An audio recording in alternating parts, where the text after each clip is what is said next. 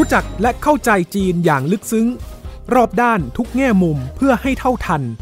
ในมองจีนมุมใหม่ โดยโสพิษหวังวิวัฒนา พบแขกรับเชิญกูรูผู้รอบรู้เรื่องจีน รองศาสตราจารย์วรศักดิ์มหัทโนบล อดีตผู้อำนวยการศูนย์จีนศึกษา จุฬาลงกรณ์มหาวิทยาลัย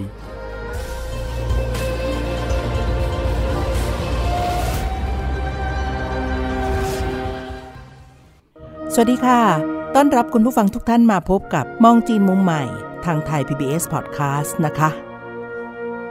江泽民同志强调，我们党正在领导人民进行建设。 เสียงเมื่อสักครู่นี้ก็คือการที่ประธานาธิบดีสีจิ้นผิงได้เป็นผู้แทนประชาชนชาวจีนกล่าวคำไว้อาลัยในการอสัญญกรรมของอดีตประธานาธิบดีเจียงเจิอหมินของจีนนะคะ ซึ่งท่านเสียชีวิตเมื่อวันที่ 30 พฤศจิกายน ปี 2022 นี้ค่ะ สิริรวมอายุก็ 96 ปี อดีตประธานาธิบดีเจียงจิมินถือว่าเป็นคนที่มีชาวจีนจำนวนไม่น้อย นับถือและยกย่อง ในช่วงเวลาที่ดำรงตำแหน่งเป็นผู้นำของประเทศก็ได้มีผลงานหลายส่วนเลยทีเดียว ทั้งการผลักดันที่จะนำจีนเข้าไปเป็นสมาชิกขององค์กรการค้าโลกนะฮะสืบสารนโยบายของการปฏิรูป และเปิดประเทศของเติ้งเสี่ยวผิงนะคะ เป็นผู้แทนในการรับมอบฮ่องกงคืนมาจากอังกฤษ แล้วก็ยังเปิดให้จีนได้พังงาดในเวทีของการกีฬาของโลกด้วยการเป็นเจ้าภาพโอลิมปิกปี 2008 รวมทั้งเรื่องของการปฏิรูปรัฐวิสาหกิจค่ะ แต่ผลงานหลายส่วนนั้นเป็น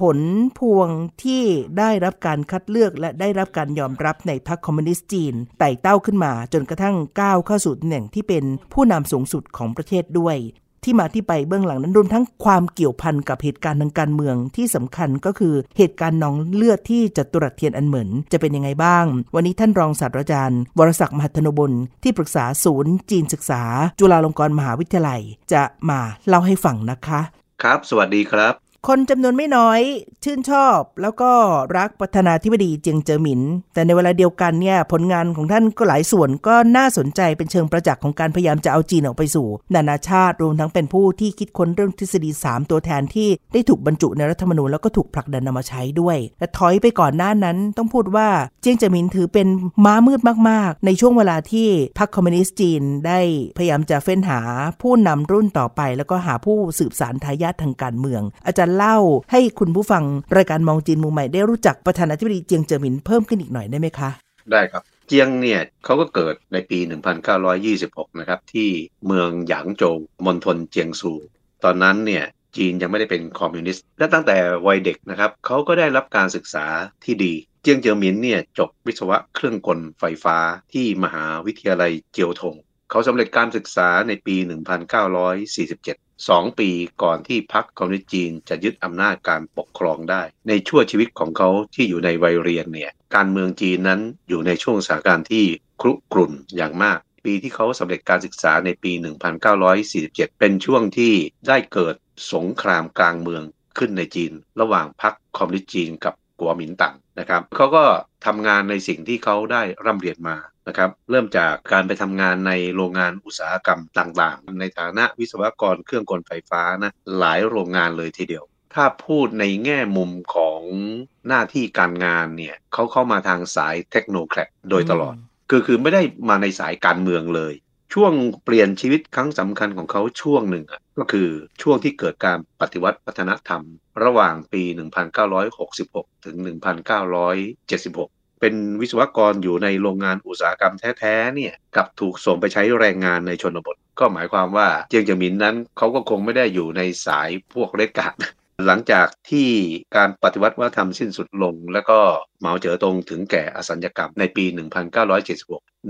1978 จีนก็เข้าสู่ยุคปฏิรูป ช่วงนั้นนี่แหละที่เราเห็นการเปลี่ยนแปลงในชีวิตการงานของเจียงเจอหมินได้อย่างชัดเจน จากการเป็นวิศวกรตามโรงงานอุตสาหกรรมเนี่ยนะครับในปี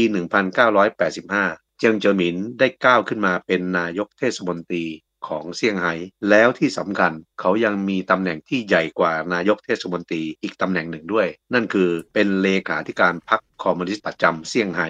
ซึ่งไอ้ตรงนี้เนี่ยถือว่ามีความสำคัญมาก ค่ะ มันทำให้เราเห็นว่าเอาเข้าจริง ๆ แล้วเนี่ย เจียงนั้นเขาอยู่สายปฏิรูปสายเดียวกับเติ้งเสี่ยวผิงมาโดยตลอดนะครับมิฉะนั้นแล้วเขาคงไม่มีความก้าวหน้าในตำแหน่งได้เร็วขนาดนี้ ซึ่งเลขาธิการพักเนี่ยก็เรียกว่าเป็นฝ่ายเสียและเป็นผู้ที่จะต้องไปกำกับดูแล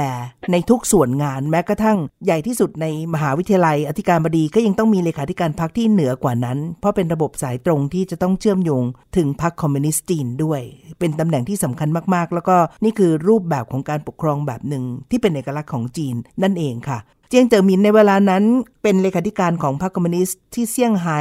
ทั้งตำแหน่งใหญ่และอยู่ในเมืองใหญ่ที่ถูกปูทางว่าน่าจะต้องไปมีตำแหน่งสำคัญในการบริหารประเทศและอยู่ในกลุ่มของผู้บริหารผู้นำระดับสูงด้วยไหมคะอาจารย์ใช่ครับ ผู้นำจีนคนไหนก็แล้วแต่เนี่ย ถ้าเคยไปประจำตำแหน่งเลขาธิการพรรคอยู่ที่เซี่ยงไฮ้เนี่ยอ่าก็มักจะมีแนวโน้มว่าจะได้เป็นผู้นำระดับสูงค่ะ แต่ว่า ในทศวรรษ 1980 เนี่ย ตอนนั้นถึงแม้เซี่ยงไฮ้จะมีความสำคัญก็จริงนะครับ แต่ว่ามันยังไม่ได้เป็นเกณฑ์ที่ชัดเจนว่าถ้าอยู่เซี่ยงไฮ้แล้วจะได้เป็นผู้นำการที่ได้อยู่เซี่ยงไฮ้แล้วมาเป็นผู้นำมาเกิดขึ้นตั้งแต่ยุคเจียงเจิอหมินนี่แหละ และหลังจากนั้นก็เป็นมาโดยตลอดจนถึงยุคของสีจิ้นผิงเอ่อในเวลานั้นเนี่ยการจัดสรรตำแหน่งผู้นำระดับสูงของพรรคคอมมิวนิสต์จีนเนี่ยเพิ่งเริ่มต้นเข้ารูปเข้ารอยเท่านั้น ยังไม่ชัดเจนว่าถ้าคุณอยู่ตรงนั้นแล้วคุณจะได้เป็นผู้นำแน่ ๆ มันก็เลยเกิดคำถามว่าอ้าวเจียงเจิอหมินเป็นเลขาการพรรคประจำเซี่ยงไฮ้นะครับ เป็นหนึ่งในแคนดิเดตที่เป็นผู้นำระดับสูงก็ได้ แต่ถ้าเรามองย้อนกลับไปในการเมืองจีนในช่วงนั้นนะครับ เจียงเจิอหมินนั้นเป็นคนที่โนเนมในในสายตาของ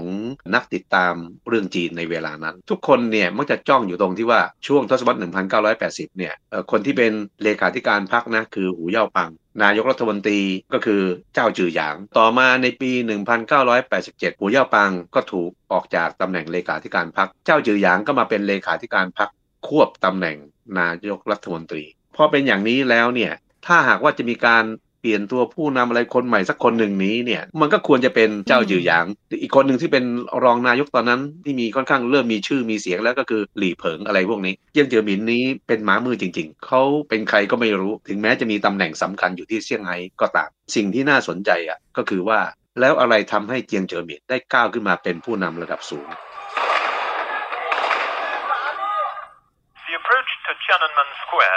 เหตุผลก็เพราะว่าในปี 1989 เนี่ย ในเดือนเมษายน ได้เกิดการชุมนุมใหญ่ของนักศึกษาที่จัตุรัสเทียนอันเหมือนกรุงปักกิ่ง ได้นำไปสู่เหตุการณ์นองเลือด ในเดือนมิถุนายน ทั่วโลกก็จะรู้จักเหตุการณ์นี้ว่าเหตุการณ์นองเลือดที่จัตุรัสเทียนอันเหมือน ทีนี้ย้อนกลับไปเดือนเมษายนกระบวนการนักศึกษาเขาชุมนุมกันเนี่ยเขาเริ่มหยิบยกด้วยการเอามรณกรรมของหูเย่าปัง ก็คือตรงกับวันเชงเม้ง คือวันที่ 5 เมษายนนะฮะเพื่อลำลึกถึงหูเย่าปังเลขาธิการพรรคที่ถูกปลดออกจากตำแหน่ง แล้วถูกแทนที่ด้วยเจ้าจือหยาง การที่มีการลำลึกอย่างนั้นก็แสดงว่านักศึกษาเนี่ยรู้ว่าหูเย่าปังถูกปฏิบัติอย่างไม่เป็นธรรม หลังจากนั้นเนี่ยการชุมนุมก็ขยายวงกว้างขึ้นไปเรื่อยๆ จากที่มีนักศึกษาอยู่ไม่กี่ร้อยคนก็กลายเป็นแสน จากกลายเป็นแสนก็กลายเป็นล้าน จนกระทั่งตอนนั้นเนี่ยข่าวเรื่องนี้ในเมืองจีนเนี่ยสั่นคลอนไปทั้งโลกเลย ทุกคนจะจับตาดูว่า ถึงที่สุดแล้วเนี่ยสังคมนิยมจีนจะล่มสลายเหมือนกับยุโรปตะวันออกในช่วงเวลาเดียวกันนั้น หรือไม่ช่วงที่เกิดเหตุการณ์ทำนองนี้ขึ้นมานะครับ สื่อจีนซึ่งเป็นของรัฐบาลจีนหรือของพรรคคอมมิวนิสต์จีนก็ตามเนี่ยก็มีหลายฉบับนะที่แสดงออกซึ่งการสนับสนุนนักศึกษาอย่างชัดเจนผมขอย้ำนะว่าบางฉบับก็ไม่ใช่ทุกฉบับเสมอไปนะครับแล้วเรื่องที่มาเกี่ยวข้องกับเจียงเจียหมินก็อยู่ตรงนี้ นั่นก็คือว่าเซี่ยงไฮ้ซึ่งเป็น เมืองที่ใหญ่มากและมีความสำคัญทางเศรษฐกิจสูงมากเนี่ยเซี่ยงไฮ้ยังเป็นเมืองที่เป็นศูนย์กลางของข่าวสารต่างๆ ด้วย เพราะถือว่าเป็นเมืองที่มีความเจริญก้าวหน้ามากค่ะแล้วมันก็มีหนังสือพิมพ์อยู่ฉบับหนึ่งนะครับเราเราก็แปลเป็นไทยว่าข่าวเศรษฐกิจโลก หนังสือพิมพ์ฉบับนี้เนี่ยในยุคปฏิรูปนะครับเป็นหนังสือพิมพ์ที่พวกนักศึกษาปัญญาชนอ่านกันมาก มันก็ได้รับความนิยมในหมู่กลุ่มชนชั้นพวกนี้เนี่ยมายาวนานเลย จนกระทั่งเมื่อเกิดการชุมนุมของนักศึกษาขึ้นในเดือนเมษายน 1989 เนี่ย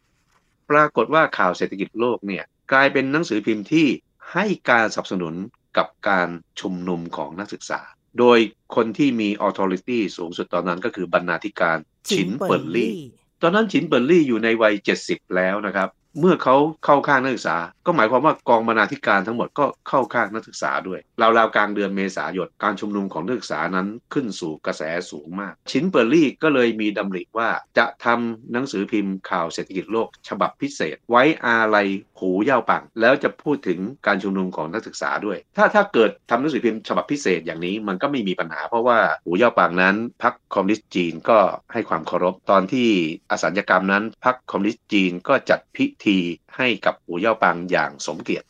ปัญหามันมาเกิดขึ้นตรงที่ว่าฉินเปิ่นหลี่ซึ่งเป็นบรรณาธิการ เป็นคนดูแล content ทั้งหมดของหนังสือพิมพ์เนี่ยแล้วเขาได้ปล่อยให้มีข้อเขียนบทความบางชิ้นนะครับ ที่ไม่เพียงแต่ไว้อะไร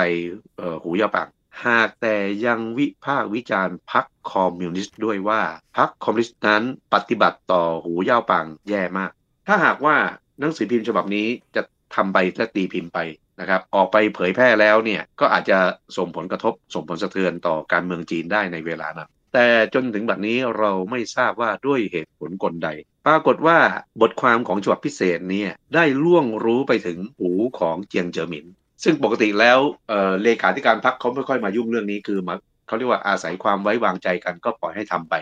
นะครับทันทีที่เจียงเจ๋อหมินรู้ว่า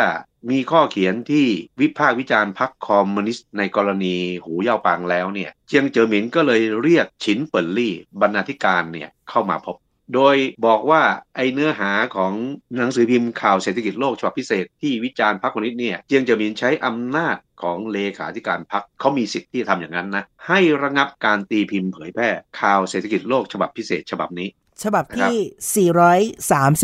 439 ของเดือนเมษายนนะฮะ ใช่ครับ ชินเปอร์ลี่เนี่ยซึ่งไปเข้าพบกับเจียงเจอหมินแล้วเนี่ยเขาก็รับปาก แต่ปรากฏว่าในระหว่างที่เขาเข้าไปพบเจียงเจอหมินเนี่ยปรากฏว่าหนังสือพิมพ์ข่าวเศรษฐกิจโลกเนี่ยได้ถูกตีพิมพ์ไปแล้ว 1 6 0 0 0 0 ฉบับ แล้วใน 1 6 0 0 0 0 ฉบับนะครับได้ถูกจัดส่งเผยแพร่ไปถึงกรุงปักกิ่งด้วยจำนวนหนึ่งนะครับ ชินเปอร์ลี่เนี่ยพอกลับมาถึงสำนักงาน พอรู้ว่าหนังสือพิมพ์ถูกเผยแพร่ไปแล้ว เขาก็ทำอะไรไม่ได้แล้ว เพราะมันถูกเผยแพร่ไปแล้วจะไปเรียกกลับคืนมามันก็เป็นไปไม่ได้ ปัญหามันแทนที่จะยุติลงได้ มันก็เลยกลับบานปลายออกไป พอเจียงเจ๋อหมินรู้ว่าหนังสือพิมพ์ถูกเผยแพร่ไปแล้วเนี่ยถ้าเป็นเจียงเจ๋อหมินเนี่ยเจียงเจ๋อหมินเขาเชื่อว่าฉินเปิ่นหลี่ จงใจนะครับปล่อยให้หลุดอ่าจงใจนะครับปล่อยให้หลุดแล้วก็ทำทีมาพบเจียงเจ๋อหมินแล้วรับปากนะครับ อีกแง่หนึ่งมันก็อาจจะเป็นไปได้ว่าฉินเปิ่นหลี่นั้น คือเขาไอ้ไอ้ตั้งใจเขาตั้งใจอยู่แล้ว แต่เขาคงไม่ได้จงใจที่จะปล่อย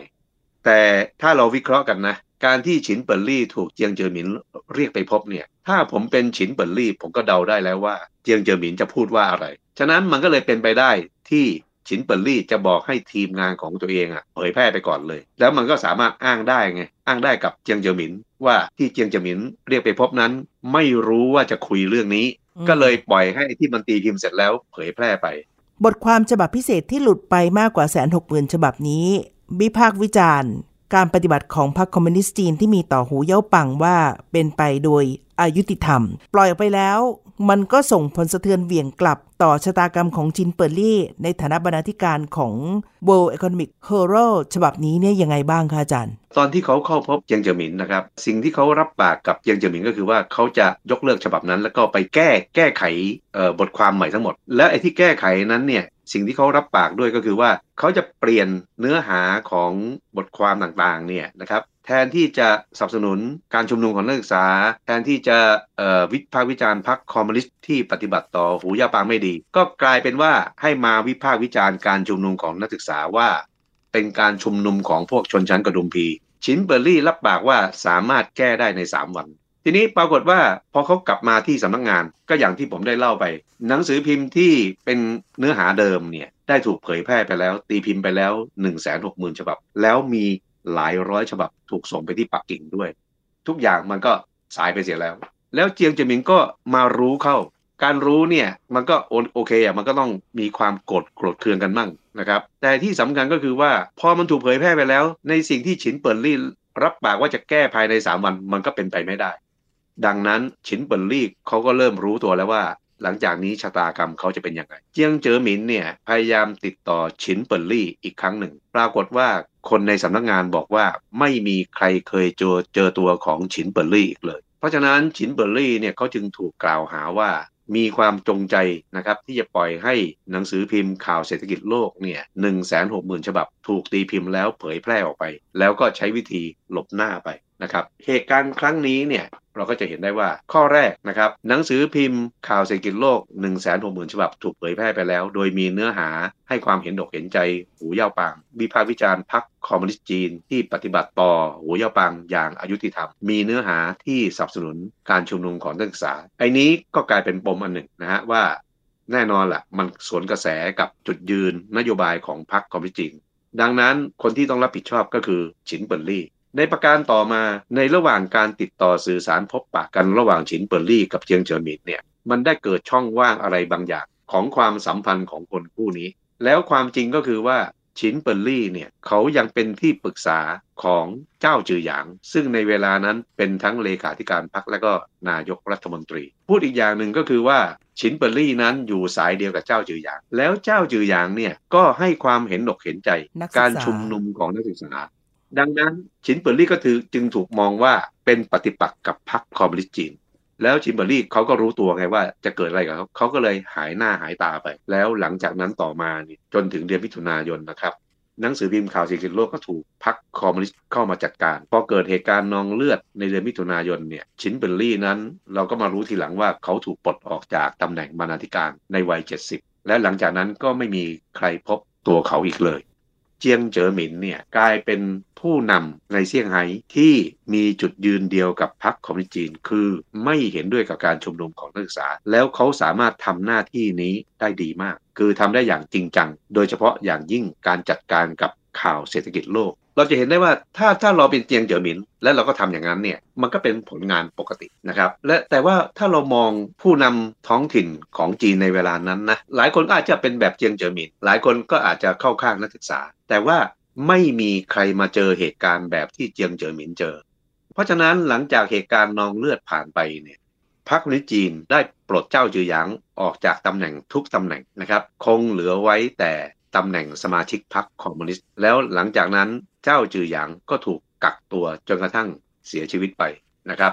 เมื่อเจ้าจือหยางถูกปลดไปแล้วเนี่ยก็ต้องหาคนที่มาเป็นผู้นำคนใหม่ ตอนนั้นเนี่ย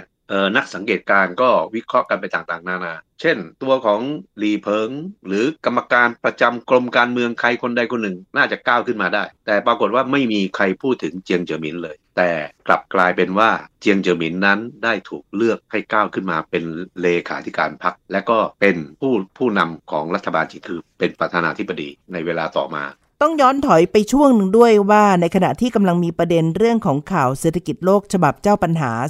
439 เนี่ยนะคะ ตอนนั้นเจ้าจือหยางเดินทางไป เยือนเกาหลีเหนือหลีเพิงก็มาชาร์จการทำงานแทนแล้วก็มีการตั้งกรรมการสอบเรื่องของการชุมนุม ท้ายที่สุดก็มีมติออกมา เป็นในทำนองว่าเป็นการชุมนุมที่มีเบื้องหลัง ซึ่งก็มีสื่อของจีนสนับสนุนก็คือหนังสือพิมพ์ประชาชนรายวัน สนับสนุนเรื่องนี้ก็ยิ่งเพิ่มพูนความไม่พอใจให้กับกลุ่มนักศึกษาและผู้ชุมนุมมากขึ้น สิ่งที่สะท้อนอันหนึ่งก็คือว่า วิธีการที่ทางพรรคคอมมิวนิสต์จีนปฏิบัติกับหนังสือพิมพ์ข่าวเศรษฐกิจโลกกับประชาชนรายวันนี้แตกต่างกัน แล้วเลยทำให้นานาชาติฝั่งตะวันตกก็หยิบประเด็นเรื่องสิทธิเสรีภาพสื่อที่ถูกแทรกแซงจากพรรคคอมมิวนิสต์จีนออกมา เป็นประเด็นขึ้นมาอีกด้วยที่เชื่อมโยงกับการชุมนุมที่จัตุรัสเทียนอันเหมินใช่ไหมอาจารย์ ใช่ครับ ประชาชนรายวันนั้นเป็นของพรรคคอมมิวนิสต์จีนโดยตรงพรรคจีนก็เลยควบคุมได้ง่าย แต่มันไม่เหมือนข่าวเศรษฐกิจโลก ซึ่งค่อนข้างเป็นเอกเทศนะครับ และก็มีอิสระ ท่าทีของจ้าวจื่อหยางที่สนับสนุนการชุมนุมของกลุ่มนักศึกษา ซึ่งเป็นไปในทิศทางเดียวกันกับฉินเปิ่นลี่ทำให้ก็ถูกปลดออกจากตำแหน่งต่างๆ แล้วก็ถูกกักบริเวณในเวลาต่อมาเนี่ยค่ะ ชื่อของเจียงเจิมินก็เลยถูกพังาดขึ้นมา แล้วก็ได้รับการคัดเลือกขึ้นมาจนกระทั่งเป็นผู้นำของประเทศในเวลาต่อมา ถือว่านี่เป็นผลงานชิ้นโบแดงจากเหตุการณ์ในครั้งนั้นด้วยนะฮะใช่ครับก็ในเมื่อใครๆก็บอกว่าเจียงเจิมินเป็นม้ามืดนะครับแต่กลับไม่มีใครรู้ว่าเหตุผลสำคัญที่ทำให้เจียงเจิมินได้ก้าวขึ้นมาเป็นเลขาธิการพรรคเนี่ยว่าเพราะอะไรในเรื่องของบทบาทของเจียงเจิหมิน ตอนที่อยู่เซี่ยงไฮ้นี่แหละคือผลงานชิ้นโบแดง เป็นเหตุผลหนึ่ง ที่ทำให้เจียงเจิหมินเนี่ยถูกเลือกให้มาเป็นเลขาธิการพรรคแทนเจ้าจือหยาง เจียงเจิหมินประสบความสำเร็จ ผลงานเข้าตาจนกระทั่งได้รับเลือกขึ้นมา วางตัวเป็นทายาททางการเมือง แล้วก็เป็นผู้นำและผู้บริหารระดับสูง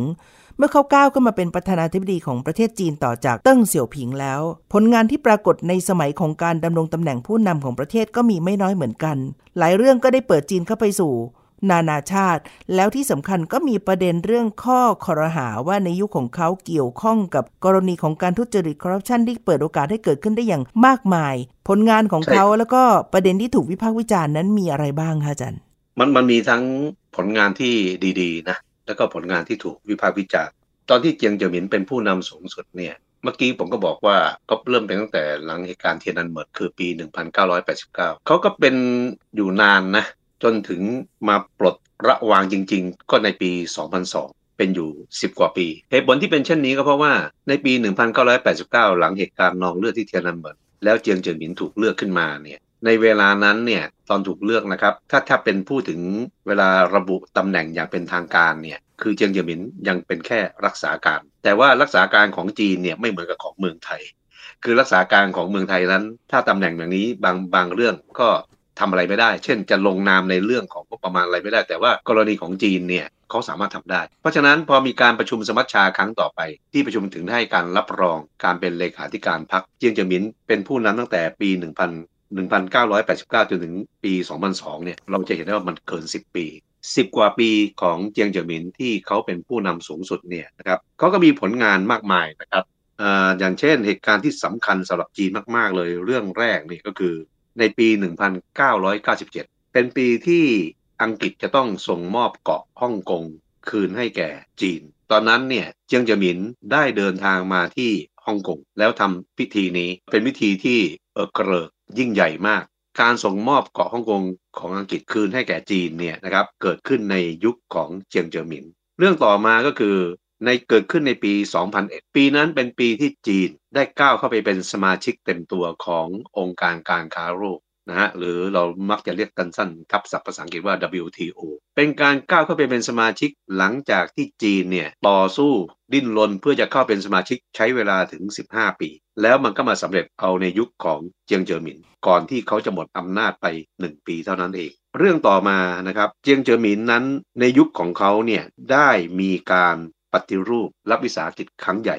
ยุบรับวิสาหกิจที่ขาดทุนตลอดการไปหมดเลยนะฮะแล้วทำให้มีคนตกงานจำนวนมากเเรื่องนี้ก็เป็นเรื่องหนึ่งที่ทำให้เขาถูกวิพากษ์วิจารณ์อย่างหนักในช่วงนั้นนะครับ อีกเรื่องหนึ่งที่เขาถูกวิพากษ์วิจารณ์ก็คือเรื่องคอร์รัปชันที่คุณโสภิตได้เกิดไป การคอร์รัปชันในยุคของเจียงเจิอหมินเนี่ยอาจจะเรียกได้ว่าเฟื่องฟูมากนะครับเอ่อทั้งนี้ทั้งนั้นมิใช่เพราะเจียงเจิอหมินปล่อยปะละเลยนะแต่ในเวลานั้นเนี่ย ไอ้กฎระเบียบกฎหมายต่างๆของจีนเนี่ยมันเอื้อให้คนที่ฉวยโอกาสเนี่ยได้เข้ามาคอร์รัปชันเป็นการคอร์รัปชันอย่างถูกกฎหมายนะครับ แล้วคนที่มาช่วยเจียงเจิอหมินอย่างมากในเวลานั้นนะก็คือรองนายกรัฐมนตรีที่ชื่อจูหยงจี จูหลงจีเนี่ยเป็นรองนายกรัฐมนตรีนะไม่ได้เป็นนายกรัฐมนตรี คนที่เป็นนายกรัฐมนตรีนั่นคือหลีเบิกแต่ปรากฏว่าคนจีนทั้งประเทศเขารู้เลยว่าการบริหารงานรายวันหรืองานรูทีนนะครับ คนที่มีฝีมือมากๆก็คือรองนายกรัฐมนตรีจูหลงจี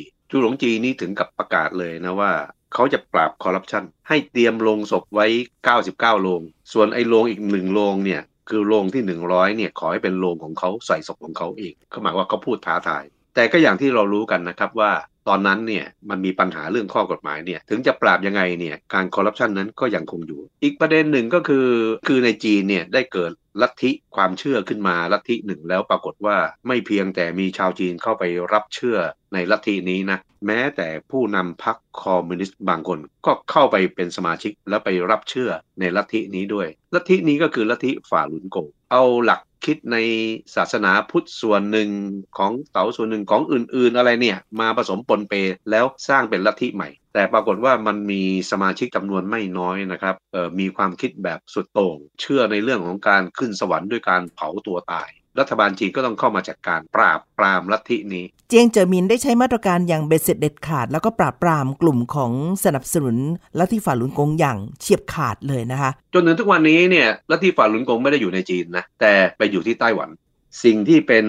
เสมือนหนึ่งกับเป็นมรดกนะครับที่เจียงเจ๋อหมินได้ทิ้งเอาไว้ในยุคที่เขาเป็นผู้นำสูงสุดเนี่ยเออและเป็นที่รู้จักกันต่อมาก็คือทฤษฎี 3 ตัวแทน กลายเป็นบรรทัดฐานอันหนึ่ง ถูกนำมาใช้เพื่อที่จะนำมาพัฒนาประเทศจีน ทฤษฎี 3 ตัวแทนนี้เจียงเจิหมินเขาประกาศว่า นับแต่นี้ไปเนี่ยพรรคคอมมิวนิสต์ภายใต้การนำของเขานั้น จะเป็นตัวแทนพลังการผลิตที่ก้าวหน้า อันนี้หมายถึงว่ามันเป็นมิติทางเศรษฐกิจโดยตรง นั่นคือการผลิตต่างๆเนี่ยในทุกภาคไม่ว่าจะเป็นภาคเกษตรกรรม ภาคอุตสาหกรรม หรือภาคพาณิชยกรรมเนี่ยนะครับในความคิด ของลัทธิสังคมนิยมนั้นจะให้ความสำคัญกับพลังการผลิตอย่างมาก ต่อมาพรรคคอมมิวนิสต์จีนจะเป็นตัวแทนวัฒนธรรมที่ก้าวหน้า จีนนั้นเป็นประเทศที่มีอารยธรรมเก่าแก่ แล้วก็มีวัฒนธรรมที่หลากหลายมาก ในยุคสังคมนิยมนั้นวัฒนธรรมใดนะครับที่เป็นวัฒนธรรมที่ชวนให้คนมางมงายอะไรอย่างนี้พรรคคอมมิวนิสต์จีนก็จะไม่เอา แต่จะเอาวัฒนธรรมที่ดีๆ งามๆในอดีต เอามาปรับใช้กับวัฒนธรรมสมัยใหม่ อันที่3ก็คือพรรคคอมมิวนิสต์จีนจะเป็นตัวแทนผลประโยชน์ของประชาชน ไม่ว่าพรรคคอมมิวนิสต์จีนจะทำอะไรก็แล้วแต่นับจากนี้ไป ทุกสิ่งทุกอย่างที่ทำนั้นล้วนแล้วแต่ตั้งอยู่บนผลประโยชน์ของประชาชน ต่อมาทฤษฎี 3 ตัวแทนก็ได้ถูกบรรจุอยู่ในธรรมนูญของพรรคคอมมิวนิสต์จีนมาจนถึงทุกวันนี้ ถ้าไม่นับผลงานที่เขาจะต้องทำในฐานะที่เป็นผู้นำประเทศก็จะเห็นได้ว่าไอ้เรื่องหลักคิดทฤษฎี 3 ตัวแทนเนี่ย ดูจะเป็นการสรุปรวบยอดผลงานของเขา แล้วกลายเป็นมรดกและถูกบรรจุเอาไว้ในธรรมนูญของพรรคมาจนถึงทุกวันนี้ เจียงเจอหมินได้ขึ้นมา สู่อำนาจในช่วงเวลาที่สำคัญ เพราะว่าเป็นช่วงหัวเลี้ยวหัวต่อ จากการปฏิวัติสู่การปฏิรูปและเปิดประเทศ หลังจากสืบนโยบายของเติ้งเสี่ยวผิงเนี่ยเขาก็พยายามจะกระชับความสัมพันธ์กับสหรัฐหลายครั้งนะคะ แล้วก็ให้ความร่วมมือในการทำสงครามปราบปรามการก่อการร้าย กับรัฐบาลสหรัฐหลังจากที่เกิดเหตุนายวันวัน หรือเหตุวินาศกรรมครั้งใหญ่ที่ตึก World Trade Center ถูกทำลายลงไปด้วย แล้วก็อีกเรื่องหนึ่งก็คือการที่ เขาสามารถจะผลักดันให้จีนเนี่ยได้ชนะสิทธิ์ในการที่ได้รับการคัดเลือกเป็นเจ้าภาพโอลิมปิกในปี 2008 อันนี้ก็เป็นอีกส่วนหนึ่งด้วยนะคะ แล้วอีกเรื่องหนึ่งก็คือ แนวคิดเปิดกว้างของเจียงเจ๋อหมินที่มีข้อเสนอต่อพรรคคอมมิวนิสต์จีน เพื่อจะให้รับกลุ่มของเจ้าของธุรกิจคนร่ำรวยหรือว่ากลุ่มในทุนมาเป็นสมาชิกพรรคด้วยเออแต่แรกเริ่มเดิมที คนที่มาเป็นสมาชิกพรรคแล้วก็พรรคคอมมิวนิสต์เขาก็จะเป่าประกาศด้วยความภาคภูมิใจ ว่าเขาเป็นพรรค ที่เป็นตัวแทนของชนชั้นกรรมาชีพเนี่ยสมาชิกพรรคเนี่ยจะมาจากคนที่เป็นกรรมกร ชาวนาและปัญญาชนนะครับ เท่านั้นคือพ้นไปจากนี้เนี่ยใครที่อยากจะเป็นสมาชิกพรรคนั้นก็ถือว่ายากมากไอ้คำว่าปัญญาชนเนี่ยก็ยังรวมถึงข้าราชการนะทั้งในภาครัฐหรือที่อยู่ในส่วนของพรรคแต่ทีนี้พอมาถึงในยุคของเจียงเจ๋อหมินเนี่ยได้ขยายการรับสมัครสมาชิกพรรคเนี่ยไปสู่ภาคธุรกิจเอกชน แม้แต่เป็นนายทุนเราก็จะรับให้มาเป็นสมาชิกพรรคเออเรื่องนี้มันก็มีที่มาที่ไปนะครับ เพราะว่าในยุคที่เจียงเจ๋อหมินเป็นผู้นำเนี่ยในปี 1998 ตอนนั้นได้มีการปฏิรูปครั้งใหญ่ มีมีการปฏิรูปกระทรวงทบวงกรม จากที่มีอยู่ 40 กว่าหน่วย ให้เหลือแค่ 29 หน่วย แล้วก็มีการปฏิรูปรัฐวิสาหกิจที่ทำให้มีคนตกงานมากมาย ได้ส่งผลกระทบต่ออาชีพการงานของชาวจีนนับเป็น 10 10 ล้านคน คนจำนวนหนึ่ง โดยเฉพาะข้าราชการที่ถูกออกจากงาน โดยที่ไม่มีความผิดอะไรนะเออก็อาจจะส่งไปอบรมฝึกทักษะให้มีอาชีพเข้าใจอาชีพในแบบใหม่ ๆ แล้วจะกลับเข้ามาทำงานก็ได้ แต่มันมีอยู่คนกลุ่มหนึ่งอะพอตกงานแล้วคนพวกนี้เขาไปตายเอาดาบหน้า คนเหล่านี้เป็นสมาชิกพรรคจำนวนมากนะครับ ที่ไปประสบความสำเร็จทางธุรกิจ เจียงเจอหมินบอกว่าคนกลุ่มหลังนี่แหละ ถือว่าเป็นผู้ที่มีความเสียสละสูง เสียสละยอมที่จะให้พรรคคอมมิวนิสต์จีนทำการปฏิรูป โดยไม่ให้ตัวเองเป็นมาเป็นภาระ แล้วเมื่อตัวเองตกงานเนี่ยตัวเองก็ยังไปหาแสวงหาลู่ทางที่จะยืนอยู่บนขาของตัวเองยังเจอบินเลยบอกว่า ในเมื่อคนเหล่านี้เนี่ยเขาเสียสละมากขนาดนี้นะถ้าเขายังไม่ได้เป็นสมาชิกพรรคเนี่ยก็ให้รับเขาเข้ามาเป็นสมาชิกพรรคด้วย เป็นมติที่ยอมรับกันมาจนถึงทุกวันนี้ค่ะ แต่เจตนาตั้งต้นมันก็เปลี่ยนแปลงไปจากความตั้งใจแล้วก็เป้าหมายที่เป็นอยู่ในปัจจุบันอยู่พอสมควรนะคะอาจารย์ เพราะท้ายที่สุดแล้วสถานะการเป็นสมาชิกของพรรคคอมมิวนิสต์จีนมันมีความหมายที่มันลึกซึ้งมากกว่าพรรคคอมมิวนิสต์ในประเทศอื่น ๆตอนนี้กลุ่มในทุนกลุ่มผู้ที่มีอิทธิพลกลุ่มของคนร่ำรวย พยายามจะเอาตัวเองเข้าไปเป็นสมาชิกพรรคเพื่อจะให้เอื้อส่วนหนึ่งของประโยชน์ในทางธุรกิจและการค้าของเขาด้วย ก็มีปรากฏหน้าตาในสภาปรึกษาการเมือง เดี๋ยวนี้ก็อย่างที่เรารู้กันมันเปลี่ยนไปมากแล้ว อ่า มันเป็นพื้นที่ของการเชื่อมโยงผลประโยชน์ในทางธุรกิจที่เกี่ยวพันกับพรรคคอมมิวนิสต์จีนด้วยส่วนหนึ่ง ใช่ครับ เวลาก็ผ่านไป 20 ปีแล้วนะครับ พวกที่เป็นนักธุรกิจชนชั้นนายทุนมาเป็นสมาชิกพรรคเนี่ย บางคนเราก็รู้เป็นข่าวอยู่เสมอว่าประพฤติตัวเหลวไหลมันก็มีนะครับ อันนี้ก็เป็นไปตามธรรมชาติทางการเมืองค่ะไม่ว่าประเทศไหนก็จะมีอย่างนี้อยู่เสมอครับ วันนี้เราตั้งใจจะมารู้จักเจียงเจ๋อหมิน ในมุมมองที่ลึกซึ้งมากขึ้นกว่าเดิม มีทั้งดอกไม้และก้อนอิฐที่เขาได้รับ แต่ก็ไม่อาจปฏิเสธได้ว่าหลาย ๆ เรื่องนั้นเขาก็คือหนึ่งในผู้ที่วางรากฐาน แล้วก็ทำให้สังคมจีนเนี่ยเติบโตขึ้นมาได้ จนเป็นจีนในปัจจุบันนี้ก็ไม่แปลกใจนะคะว่าในส่วนของทั้งรัฐพิธี ทั้งส่วนของพรรคคอมมิวนิสต์เองให้ความสำคัญให้ความนับถือแล้วก็ร่วมกันไว้อะไรในการจากไปของการอาชญากรรมของท่านประธานาธิบดีจียงเจอมินค่ะ นี่เป็นเรื่องที่เราคุยกันในวันนี้ กับมองจีนมุมใหม่ ทางไทย PBS Podcast รองศาสตราจารย์วรศักดิ์มหัทธโนบลที่ปรึกษาศูนย์จีนศึกษา จุฬาลงกรณ์มหาวิทยาลัย และดิฉันโสภิตหวังวิวัฒนา ลาแล้วนะคะ พบกันใหม่ใน EP หน้า สวัสดีค่ะ สวัสดีครับ ติดตามฟังรายการมองจีนมุมใหม่ ได้ทางเว็บไซต์และแอปพลิเคชันไทย PBS Podcast กดติดตามสื่อสังคมออนไลน์ ทั้ง Facebook Twitter Instagram และ YouTube ไทย PBS Podcast ไทย PBS Podcast View the world via the voice